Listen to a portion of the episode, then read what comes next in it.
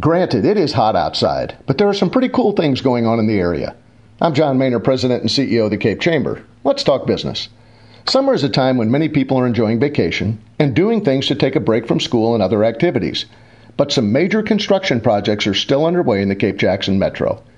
The Diverging Diamond Interchange project at the junction of I 55 and US 61, originally scheduled for completion by early November, could be finished in September Motorists who travel between Cape and Jackson or on Interstate 55 at mile marker 99 are anxiously awaiting the full opening of the intersection.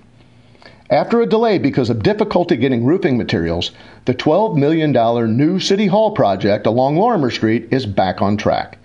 In late 2019, the city approved a design build agreement with Penzel Construction Company in partnership with architectural firm TreanorHL to redevelop the 165 year old Common Pleas Courthouse and adjacent annex and construct a connecting addition at 44 North Lorimier Street. If everything continues to go well, the project should be completed in calendar 2021.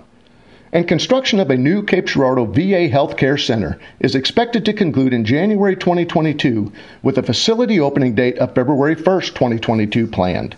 The facility is located at 711 South Mount Auburn Road, and the VA will hire approximately 100 new staff in addition to 30 current staff members before opening.